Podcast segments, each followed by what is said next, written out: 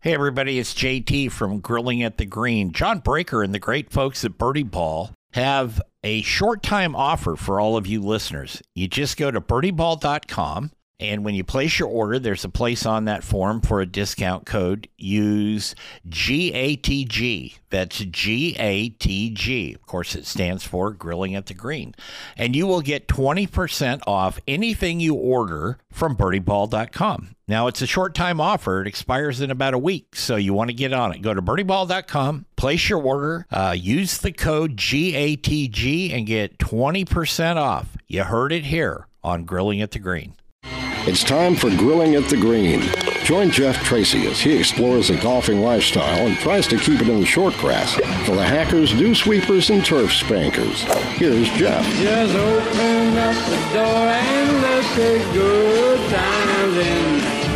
Tomorrow's gonna be better than today. Hey everybody, welcome to Grilling at the Green. I'm JT. We'd like to thank the folks at Painted Hills Natural Beef, beef the way nature intended. As you know, this is the show where we talk to a lot of interesting people in the world of golf.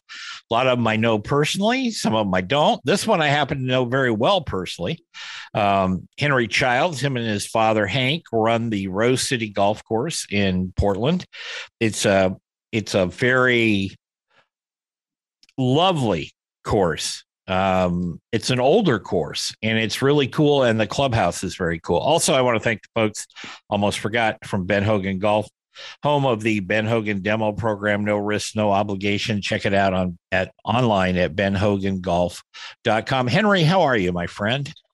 I'm good, Jeff. Thanks for having me. How are you? Good. I haven't seen you in a while. So I know it's been a couple months. You've been busy. It has been busy, you know, the seasons we were just talking about, the seasons are changing. So the weather's getting a little bit nicer and just getting ready for golf season to start. It's been good. I noticed you're growing a little mustache and a little stubble there. Yeah. You know, what happens is I'll shave into a mustache and then I get so lazy that my beard will grow out for a few weeks and then I'll feel motivated one day to shave my beard again. I do the same thing. And I've really gotten bad at it since we don't go into the actual studio as much anymore. And we do it from home. I mean, yeah. The days we're not recording, I walk around here like Grizzly Adams, have small animals sitting on my shoulder, yeah. storing peanuts and stuff in my beard. But So a couple of things I wanted to chat with you about today, Henry. First of all, you and your father are in a very unique situation where you manage and lease actually the golf course per se from a major metropolitan area, being here, the city of Portland, and you guys bid for the rights and to run it and all that. And you've been doing it for a long time. Your father's been doing it for a long time. You kind of came on board the last few years. What is that process like? Well, we have a great relationship with the city of Portland and Portland Parks and Recreation. Sure. Vincent Johnson, the director of golf for the city, is so great to work with. What we do is, like you said, we are contracted for the clubhouse operations. So we control everything from obviously like the tee sheets, to the restaurant inside the clubhouse, to, the power carts that we own, to tournaments that we run, all of that is run by us, by Hank Child's Golf Shop. Sure. And then all of the grounds crew and maintenance of the course and of the building, the clubhouse, is done by Portland Parks and Recreation. Do you have actual maintenance people that are there on staff every day, or do they rotate? Because the city owns a handful of courses. Do they rotate between courses, or are there some assigned specifically to Rose City? There are, we don't really have, specific assignments for, like maintenance workers to come in. It's, we contact Portland Parks and Rec if there's something needs to be done. immediately or sometime in the near future, if it wasn't like something that was needed to be done, or we were hoping to, have it done soon enough. Right. So they have a team of folks that will, come out and do something if needed. I'm talking about like mowing and seeding and that. It's ongoing all the time. Yes. Yeah. So we have, grounds crew, there are grounds crew folks that work strictly at Rose City. And Kathy Hoff is our superintendent, who came on in August of last year. She came over from Eastmoreland and Redtail. And so she is now at Rose City and Colwood, and she is fantastic. I mean, her reputation already, we knew that she was going to be outstanding, and already her influence has really made a difference at Rose City the first 6 months that she's been around, but she's great. That's what inspired you to change the logo on your sweatshirt. I know. Yes. This is like one of the old logos that was made. I don't even know when. It was on some older gear and some older stuff that I found. And so, we made a new sweatshirt. How is your father, by the way? He's great. He's good. He had his back surgery or whatever.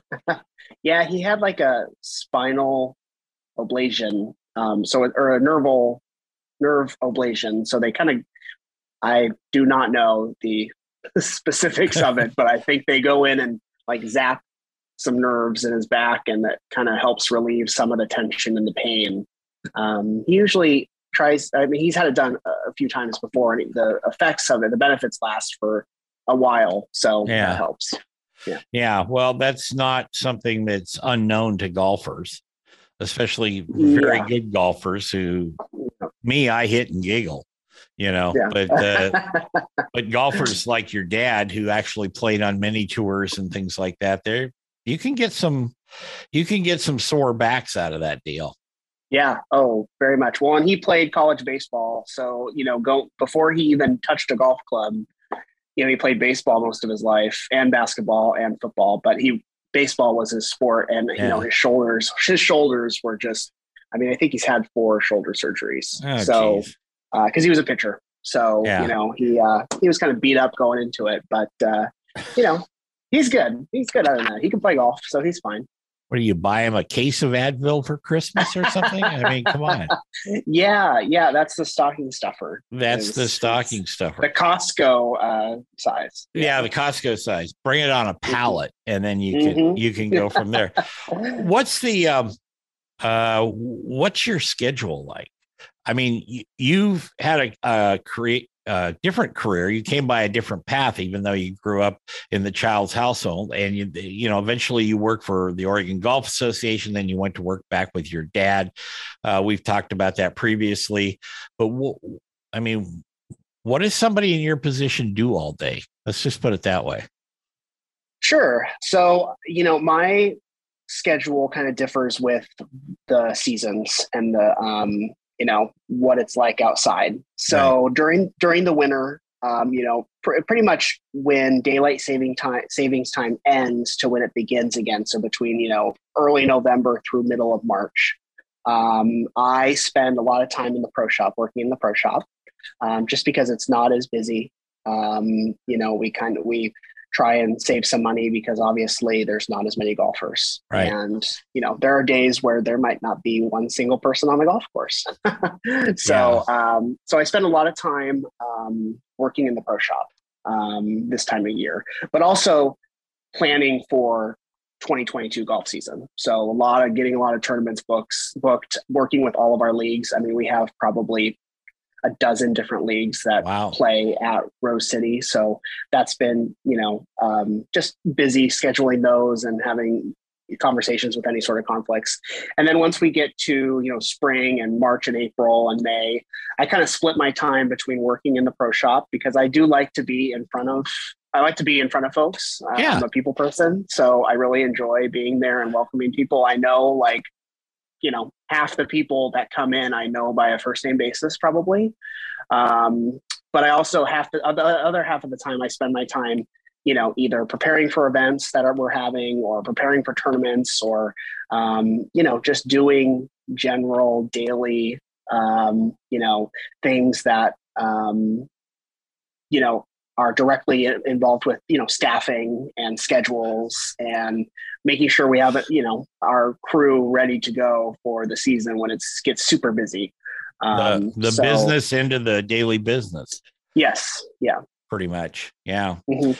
We're going to take a break here on Grilling at the Green on AM 860, The Answer, KSEY in Wichita Falls, the Golf News Net, and a couple other ones, WEEU back in Pennsylvania. So I think we got them all covered now, finally.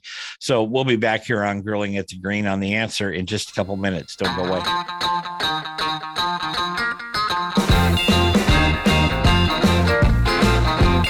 It's JT, and this is a special version of Grilling at the Green. Grilling at the Green is brought to you in part by Painted Hills Natural Beef, beef you can be proud to serve your family and friends. That's Painted Hills Natural Beef.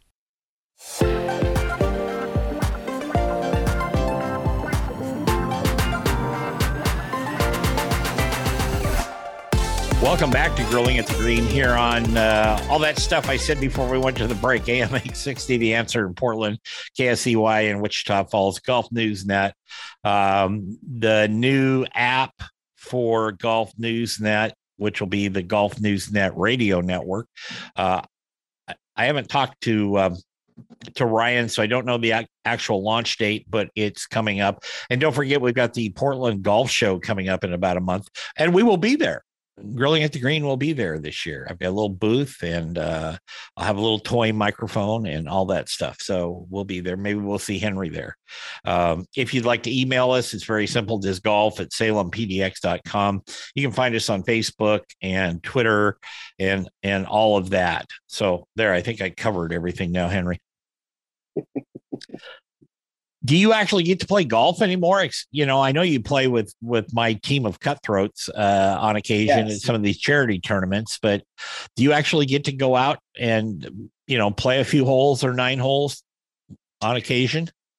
Yeah, I try to play once a week. That's kind of my baseline goal. That's usually to the extent of how much I'll play. Sure. But just to stay loose and get outside one day a week is just perfect for me. And then, you know, obviously this time of year, winter, you know, when it's slower, it actually gives me a little bit more time to, you know, maybe practice or play a little bit more. Because when the weather turns nice, it is very busy. So sometimes I can go, you know, a while without playing that time, you know, when it's a little busier, but I try to play once a week. That's kind of my baseline. Okay. So, when you talk about working in the pro shop, and Henry's telling you the truth, he is very much a people person. He's very congenial and fun to be around and all that. A couple of things about the pro shop.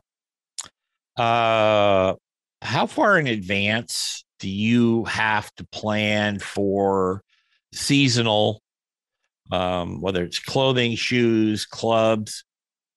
And I'll let you answer that one. Then I've got a follow-up. Usually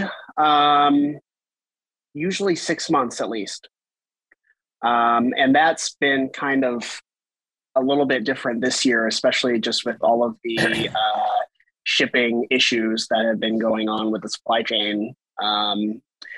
You know, it's been, you know, obviously some things are just not going to get there in time. Right. So, you know, we usually have it on a scheduled basis. You know, every couple months we'll get like a ball shipment. Every couple months we'll get some clothing shipment. You know, but this last year obviously has been kind of thrown into chaos with that. So it's kind of like sometimes whenever they show up, but that's fine. We understand. Yeah. I mean, it's nothing that we can control. And I think a lot of golf shops have struggled with that this year too. But you know, usually it's a conversation about 6 months in advance, at least, talking about like the next season or seasonal, whatever we need to order. Right. Talking about how much we need to bring in or what exactly we want to do there. How does a golf shop at a golf course, whether it's Rose City or, you know, Shinnecock Hills, I don't care which one. And how do you compete with your inventory, your balls, your clothing? How do you compete with the online stores? And then the other thing is clubs. You know, I've seen a change, and Gary Van Sickle and I talked about this a couple of weeks ago on the show. You don't see a lot of pro shops carrying the vast assortment of clubs that they used to. I think they used to send, I think the club companies, whoever you were aligned with, used to send you samples that, and some special pricing on demo sets. And then at the end of the year, they took them back. And that was kind of the old model on a lot of things. But now you can go to one of the kind of big box of the sporting goods stores. They have a golf division. They fit you there. I know that the club companies will come to individual courses and do fittings, but then that's always an order. That's not something you can just go grab something out of the back room and readjust it or switch shafts or whatever and put that together. So how do you do that? I mean, that really is a perplexing question to me. Well, to kind of the first part of your question, I think with the competing with online things, you know, anyone who's been to the Rose City Pro Shop knows it's a pretty small shop. Sure. You know, we've got the essentials there. We've got golf balls. We've got tons of golf balls, tons of golf gloves, lots of shoes, lots of accessories, things like that. You know, back in the 90s when my dad was just starting out, different time, kind of because the internet was just kind of becoming a thing, right? You know, he had tons of clubs in that pro shop. Now we have a very limited supply. We'll have, I think the most, you know, type of club that we'll have, it will have, you know, quite a few putters, because a lot of people like to come in and try out and go putt on the green, you know, practice green out there and try it out, like just have it in their hand. But you know, that's really it. We'll have some wedges, we'll have some drivers, some fairway woods, some hybrids, but we don't carry sets or anything like that. I think the online market's just, it's so hard to compete with no guarantee that you're actually going to sell those, right? You know, because a lot of people coming into Rose City to play, they aren't thinking about buying a set of irons that day. But you know, it could be one thing if they were looking for one specific club and looking for one specific thing. Right. So, you know, it's kind of a balance, but, you know, like I said, I mean, we have a very specific, you know, selection of things that works for us. We've expanded quite a bit, actually, the last couple of years into some of our selection. And, you know, I mean, a lot of people when they come in, you know, either, they forget their golf shoes or they have no golf balls. One time I went to Bandon Dunes and I had no golf balls in my bag. And I was like, what am I doing? I own a golf course, you know? And so I was like, okay. So, I mean, you know, just to have those essentials because people are going to need them. But it is hard with online market, but that's just, I mean, that's part of the deal, you know? I want to follow up on that when we come back, Henry, because my family was in the retail business, and I know people listening to the shows have heard me say that, but my family was in the retail business for 27 years or something, almost 30 years. And it got to be tough to stay ahead. Of course, they sold mostly clothing and that, but they did sell some hard goods with it. But it became very tough to keep up with that. We're going to take a break. I'm going to be back with my good friend, Henry Childs, who is the managing partner at Rose City Golf. We're going to take a break. We'll be right back with Henry right after this. Don't go away. Hey, it's JT, and this part of Grilling at the Green is brought to you in part by Ben Hogan Golf. Check them out online at benhogangolf.com.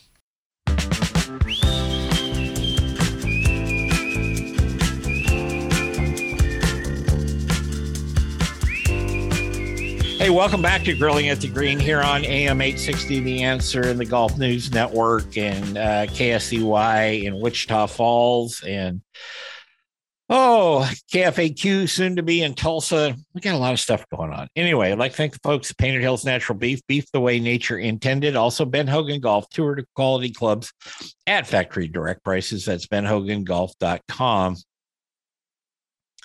And I wanted to mention Birdie Ball, too. I've been doing a lot of stuff with Birdie Ball, and you guys will be seeing it shortly in video. So my good friend John Breaker back there, you know, that's Birdie Ball was rated the most improved. How did they rate it? The best new golf practice tool, if you will, since the year 2000. So there you go. When you talk about that, one thing I think that you guys can do, and I know you already do this because I've been there a number of times now. When you talk about golf shoes, you can buy golf shoes online. And a lot of times you can get the end of the run or last year's styles. And, you know, you can buy a certain FootJoy for $59 or whatever, but you're never really sure about how they fit. And I'm real fussy about my shoes. I'm real fussy about a lot of stuff, if you know me, but I'm real fussy about that. And I would think that that's one of the things that where people can come in. And I've been in your shop. You can sit down comfortably. You can try on shoes and do that and make sure they actually fit you. You know, it's great to get shoes delivered the next day off of Amazon or whatever. But then if they don't fit right, it's a pain in the butt to, even though they make it as easy as possible, you still have to take some actions. But if you can try them on in a golf shop and walk around in there for a few minutes and say, yeah, they fit, I would think that would be one thing that the online stores can't beat you at.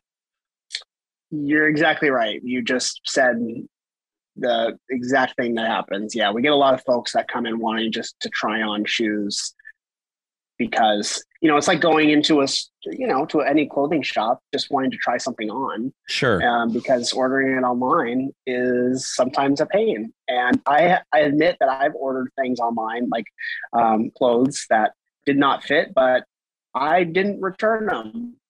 Yeah. Because it was just ended up being a pain. So I just bit the bullet with that. But, yeah. You know, we do get a lot of folks that like to just try on shoes.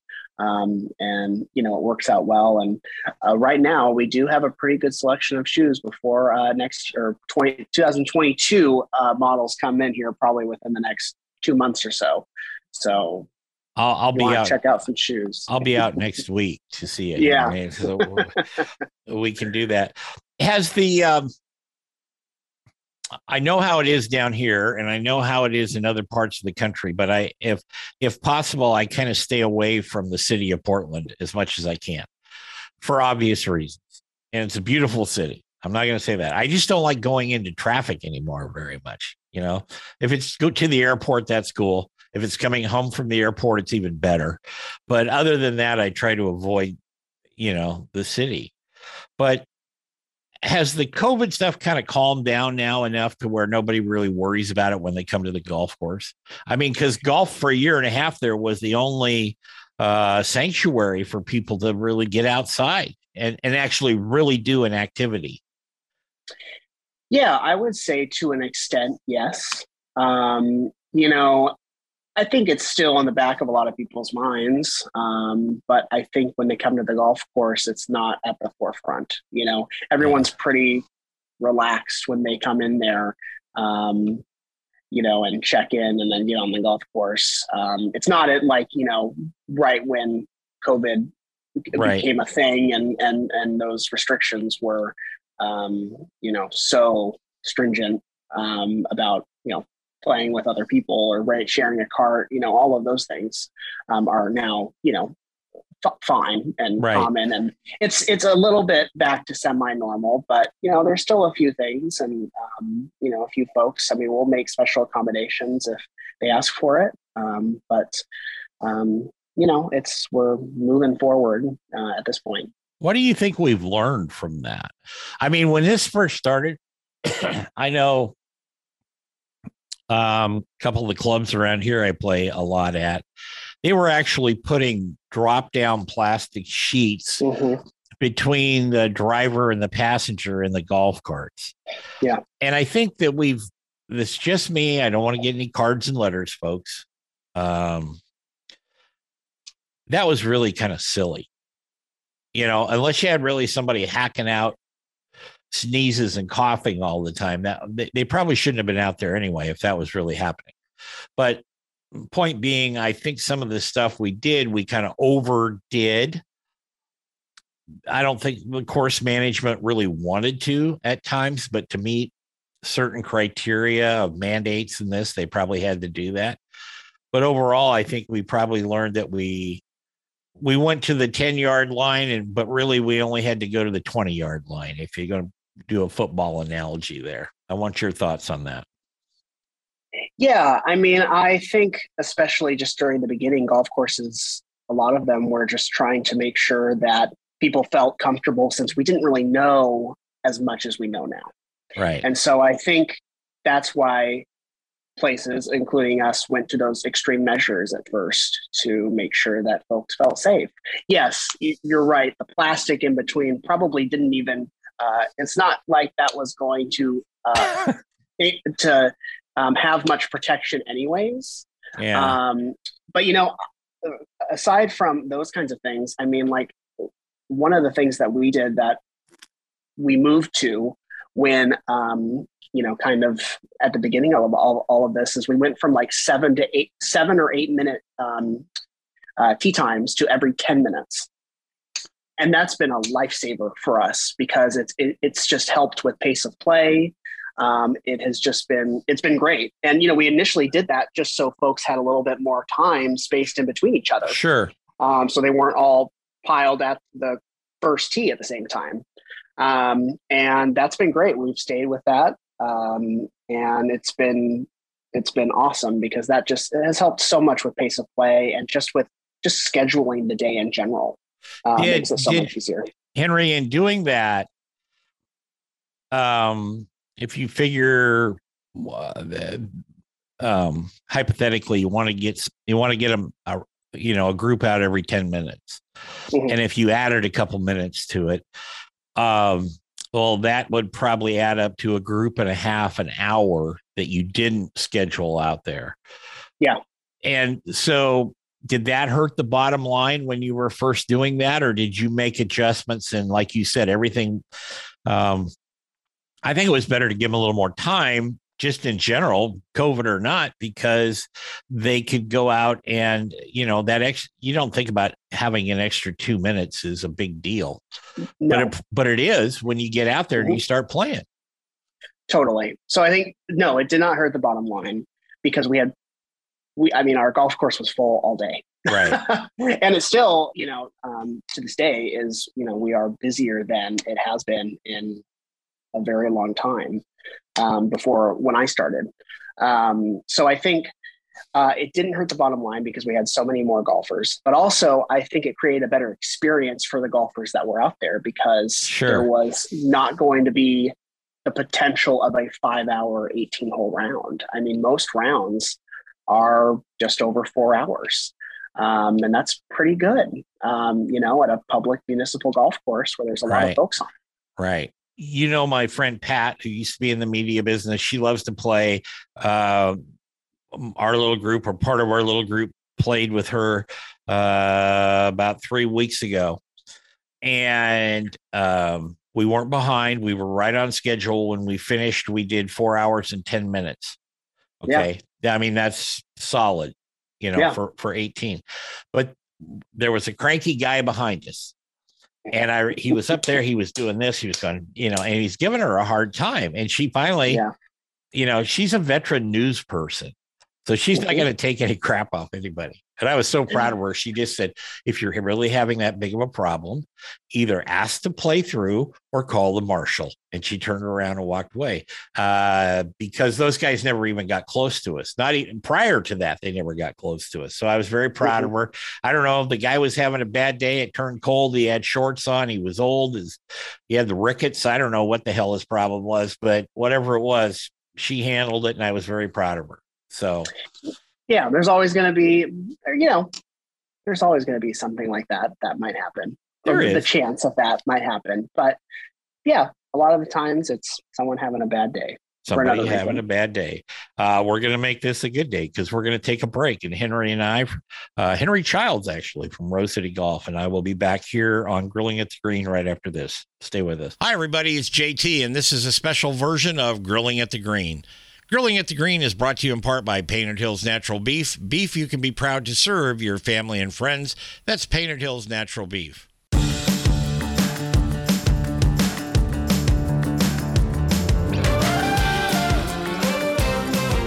Welcome back to Grilling at the Green here on AM 860, The Answer, and all our other affiliates. And we thank you for listening. Before we get back to Henry, my good friend Bruce Furman has got your golf tip of the week for you right here. Hi, this is Bruce Furman. I'm the Director of Instruction out at Langdon Farms. And today's tip, I'm going to talk a little bit on how to start your backswing. A lot of people ask me that, and there's different ways of doing it. But when you study swings, and I have a computer program, and I have lots of Tour Pro swings that I've studied over the years, and a lot of them I film myself, believe it or not, down at different tournaments. And when you look at it and you really study it closely, you'll see that most Tour Pros actually have a subtle move off the ball, meaning if you're right-handed, you're moving to the right. And believe it or not, when you look at it, you know, with a computer program, you'll see that they actually start that move a lot of times before they even move the club. So they move the club with that subtle move to the right, and then the coil of the turn begins as they move to the right, and that left shoulder then will go under their chin, behind the ball. Their back will be to the target. They'll put weight into their right leg, 75 or so. That right hip will go back, and they'll load up that right leg. Their left knee should go out toward the ball. So when you start your swing, that little subtle move to the right, and then feel that coil into your back leg, that'll help you get the club started in a Tour Pro way, and you'll play much better rather than just keeping your body still and pulling the club back like a lot of people do. That's not the best way to do it. So I hope that helps you. Thank you, Bruce. We appreciate that. You can find out more tips from Bruce Furman by going back to some of the old shows. We're actually going to compile them all and put them into some audio files that you can listen to them. Bruce is the Director of Instruction at Langdon Farms, just south of Portland. Does a great job there. He's got a lot of great students. And then he's got me. But I didn't notice I didn't put me in that great student thing. It's just like I'm there. So anyway. Oh, spit my gum out. We're talking with Henry Childs, who's one of the managing partner now at Rose City in Portland. How would you describe Rose City? I think to me, it's like a classic. When you look at the clubhouse and you look at the setting, then you look at all the trees, and yes, bring a lot of balls or plan to stop by the clubhouse at 9 and buy a couple more sleeves because you might need them. But as in my case, when I play there, but I think Rose City is a real classic layout, and, you know, with the housing and everything around it, it's very cool. Yeah, I think if you're speaking just about the golf course itself, I think it can just be really classified as a very classic, traditional, Pacific Northwest style golf course. Yeah. You know, tree lined. It's not extremely long, but it has some long par fours. It's very green. There's a couple of dog legs, but it's pretty straightforward. There's some elevation changes, but it's pretty flat. The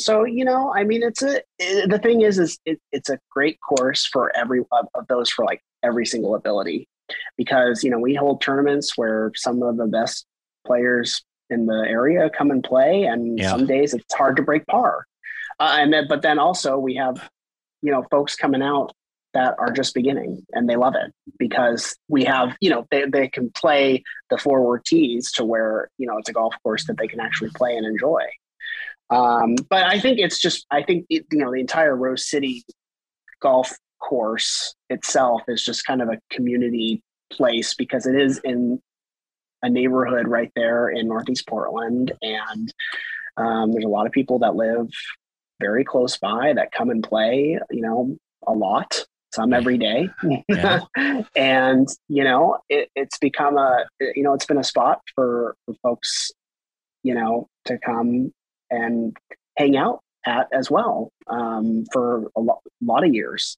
One of the things I liked about it, Henry, I still like about it, is when I do manage to come up and see you, is the fact that when you walk into the clubhouse, it's got a very friendly, low key, not people passed out in the corner with a gin bottle in their hand, but it's just low key. It's very casual, and it's got this very warm, personal feeling when you walk in there.